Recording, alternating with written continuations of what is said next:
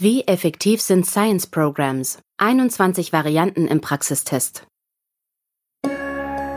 Forschung fördert Bildung. Ein Podcast des Clearinghouse Unterricht. In unserer Podcast-Reihe fassen wir aktuelle Meta-Analysen zu effektivem Unterricht zusammen. In dieser Folge geht es um Science Programs.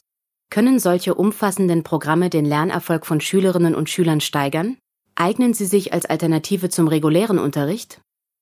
Diese Fragen untersuchen Chang, Slavin, Kim und Lake in einer Meta-Analyse aus dem Jahr 2017, die wir Ihnen im Folgenden vorstellen.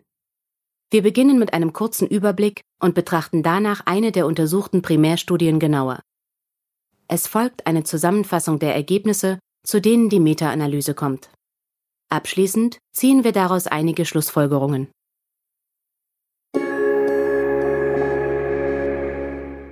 Sogenannte Science Programs sind ein Sammelbegriff für Komplettpakete. Sie liefern nicht nur vollständig ausgearbeitetes Material für den naturwissenschaftlichen Unterricht, sondern umfassen auch begleitende Schulungen für die Lehrkräfte. Im Zuge von Lernplanreformen werden solche Programme von Verlagen und staatlichen Institutionen in den USA angeboten. Sie sollen es erleichtern, aktuelle Bildungsstandards in die Praxis umzusetzen und den Unterricht weiterzuentwickeln.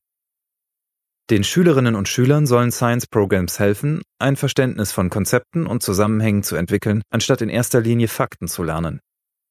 Die Einführung dieser Programme im Schulalltag ist allerdings mit einem gewissen Aufwand verbunden. Mehrfach wurde deshalb untersucht, inwiefern sich dieser Aufwand für die Lernleistungen der Schülerinnen und Schüler auszahlt.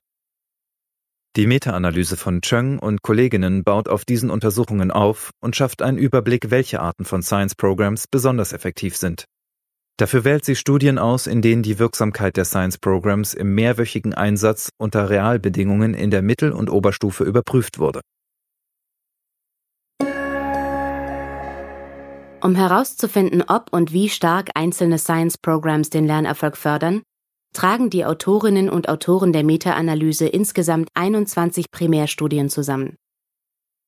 In diesen Studien wurden Science Programs für den Sekundarbereich untersucht, und zwar nur solche, die Lern- bzw. Unterrichtsmaterial mit einer begleitenden und teilweise recht umfangreichen Fortbildung für die Lehrkräfte kombinieren. Wichtig war den Autorinnen und Autoren der Meta-Analyse zudem, dass die Wirksamkeit der Programme über einen Zeitraum von mindestens zwölf Wochen untersucht wurde.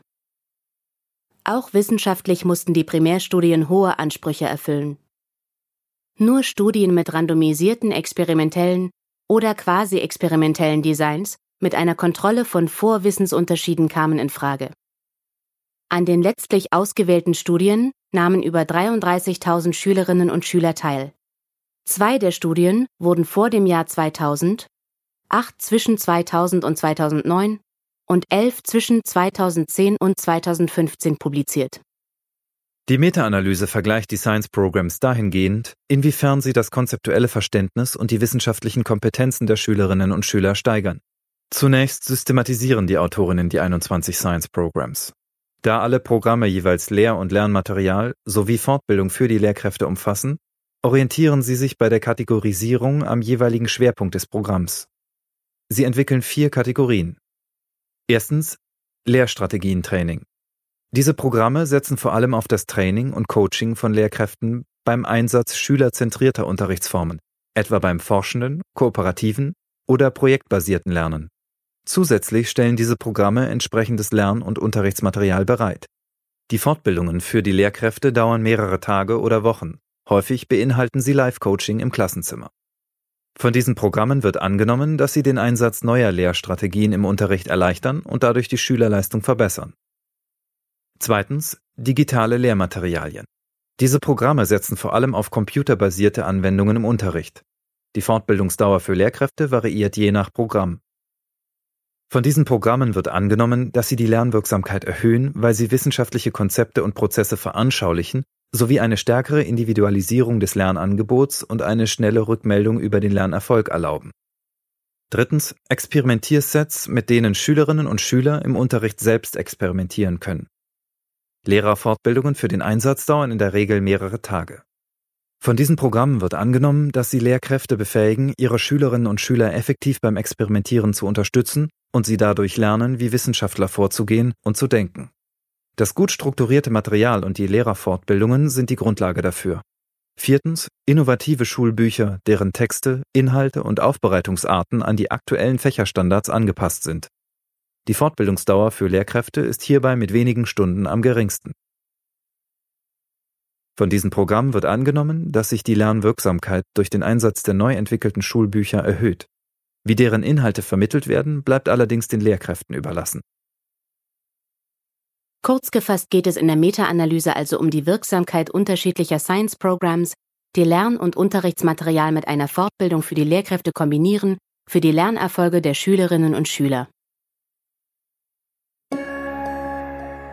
In der Meta-Analyse sind insgesamt 21 einzelne Studien zusammengefasst. Exemplarisch wollen wir eine davon genauer betrachten. Harris und Kollegen untersuchen in ihrer Studie aus dem Jahr 2015 einen Versuch mit einem Science-Programm namens Project-Based Inquiry Science Curriculum. Der Versuch wurde über ein komplettes Schuljahr durchgeführt. Beteiligt waren 57 MINT-Lehrkräfte der sechsten Klassen von 42 Schulen. Alle Lehrkräfte erhielten zu Beginn des Schuljahres eine zweitägige Schulung zu den Kernprinzipien des neuen Lehrplans. In der Kontrollgruppe wurde anschließend mit den üblichen Schulbüchern regulär unterrichtet. Die Lehrkräfte erhielten keine weitere Fortbildung.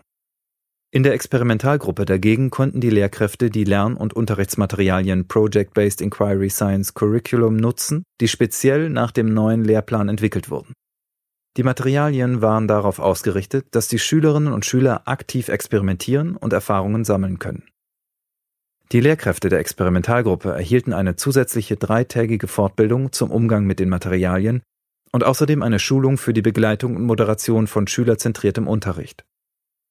Im Verlauf des Schuljahres folgten zwei weitere eintägige Schulungen zu spezifischen Inhalten des Unterrichts. Am Ende des Schuljahres absolvierten alle Schülerinnen und Schüler sowohl aus der Experimental- wie auch aus der Kontrollgruppe einen standardisierten Test. Dieser zeigte einen deutlichen positiven Effekt des Science-Programms Project-Based Inquiry Science Curriculum für alle Schülerinnen und Schüler. Insbesondere profitierten auch benachteiligte Gruppen von Schülerinnen und Schülern von dem Programm. Kehren wir zurück zur Meta-Analyse. Zu welchen Ergebnissen kommen deren Autorinnen und Autoren, wenn sie alle untersuchten Primärstudien zusammenfassen? Die Meta-Analyse von Chang und Kolleginnen ermittelte einen kleinen positiven Effekt der Science Programs gegenüber regulärem Unterricht, und zwar über alle untersuchten Programme hinweg. Dabei ist zu bedenken, dass die Autorinnen ihrer Meta-Analyse durch die Einbeziehung des Vorwissens und der Qualität der Primärstudien in die Berechnung der Effektstärken ein bemerkenswert strenges Berechnungsverfahren zugrunde legen. Die verschiedenen Programmtypen unterscheiden sich dabei deutlich und signifikant voneinander. Allerdings unterscheiden sich auch die Programme innerhalb einer Kategorie stark voneinander. Daher ist davon auszugehen, dass sich die 21 Programme in mehr Merkmalen unterscheiden, als in der Kategorisierung berücksichtigt werden kann. Davon abgesehen zeigen Programme mit digitalen Lehrmaterialien die größten Effekte. Chang und Kolleginnen gehen davon aus, dass diese Materialien vor allem ergänzend eingesetzt werden, um naturwissenschaftliche Konzepte zu demonstrieren oder zu simulieren. Die zweitgrößten Effekte erreichen Lehrstrategien-Trainings, die sich auf die Begleitung schülerzentrierter Unterrichtsformate konzentrieren. Diesen beiden effektiven Programmtypen ist gemeinsam, dass sie die Schülerinnen und Schüler dabei unterstützen, eigene Erfahrungen beim Forschen zu sammeln. Dies führt zu guten Lernerfolgen. Keinen nennenswerten Effekt zeigen dagegen Programme mit Experimentiersets und mit innovativen Schulbüchern. Die Autorinnen und Autoren der Meta-Analyse folgern daraus, dass Programme, die neue Materialien lediglich bereitstellen und diese in den Fortbildungen erklären, nicht viel bewirken. Nur diejenigen Programme, die zusätzlich ein professionelles Training der Lehrkräfte umfassen, erreichen positive Ergebnisse. Fassen wir zusammen. Science-Programs, die mindestens zwölf Wochen im Schulalltag eingesetzt werden, erzielen im Vergleich zu regulärem Unterricht einen kleinen positiven Effekt auf die MINT-Leistungen. Dabei gibt es deutliche Unterschiede in der Effektivität.